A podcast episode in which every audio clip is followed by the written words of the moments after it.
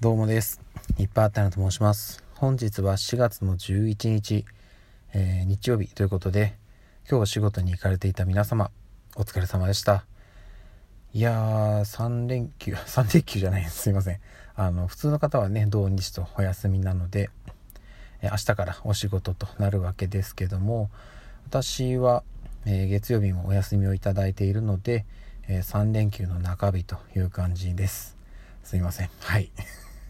もう一日私は休ませていただきます。いや今日は一日本当にいい天気でしたね。うん、雲一つない快晴という感じで、あ、ちょっとこれあのすいません。私が単純に天気予報をちゃんと見てないだけなんでわかんないんですけど、全国的にどうだったんでしょうね。でもこの感じで局地的な快晴ということはなかなかないのかなと思うんで、まあ、比較的全国的にいい天気で恵まれたんじゃないかなというふうに思っております。皆さんのお住まいの地域はどうでしょうかね。はい。そしてですね、えっ、ー、と、まあちょっと何度もお話ししてるんですけれども、えー、桃会祝い、100日祝いということで、お食い初めをですね、うんと我が家はこの後取り行うわけなんですけれども、あのですね、その前に、まあ今日、えっと、デザートというか、午後の3時のおやつみたいな感じで、あの、先日、先日というか、ま、昨日、コストコで購入したティラミスを食べたんですよ。で購入した直後にあのちょっと味見てみるっていう感じでうちの長女次女に、えー、あげたら、まあ、長女は美味しく食べてたんですよね。ただ次女は一切食べないと。口にもしないっていう感じでもう完全拒否だったんですけど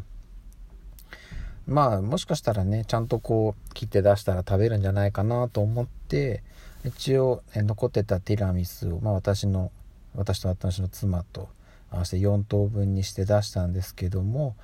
えー、まさかまさか子供が2人とも食べないと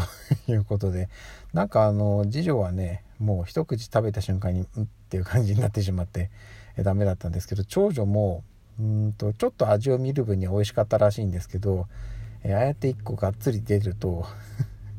どうも好きじゃない感じらしいんですよね。のがねやっぱうちの娘2人ともねあんまりケーキがケーキというかそういうなんか甘い系の洋菓子というかあんまり好きじゃないのかもしれないですねうんなんかちょっとねあただえっと全部が全部ダメじゃないんですよそれこそ2人ともチョコレートは普通に食べますし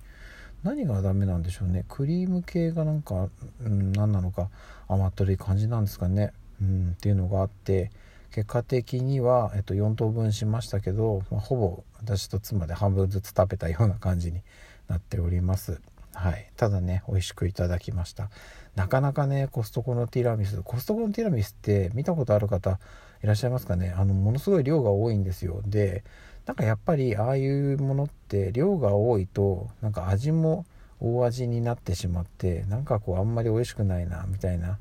ものって結構あるかなと思うんですよ。ただ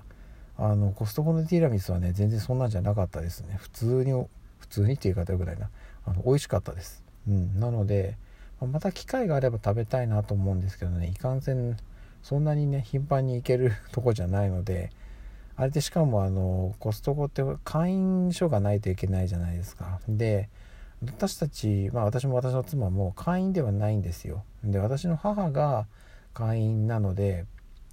まあそこに一応あれって1人会員だと何人かまでは一緒に入れるっていうのがあるじゃないですか。あれで昨日は私と娘たちが一緒に入ったような感じだったんですけども、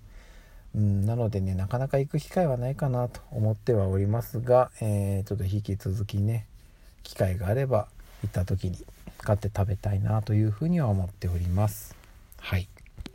そしてですねまあまあまあもうこんなこと別に今更言わなくてもいいのかなっていうところなんですけども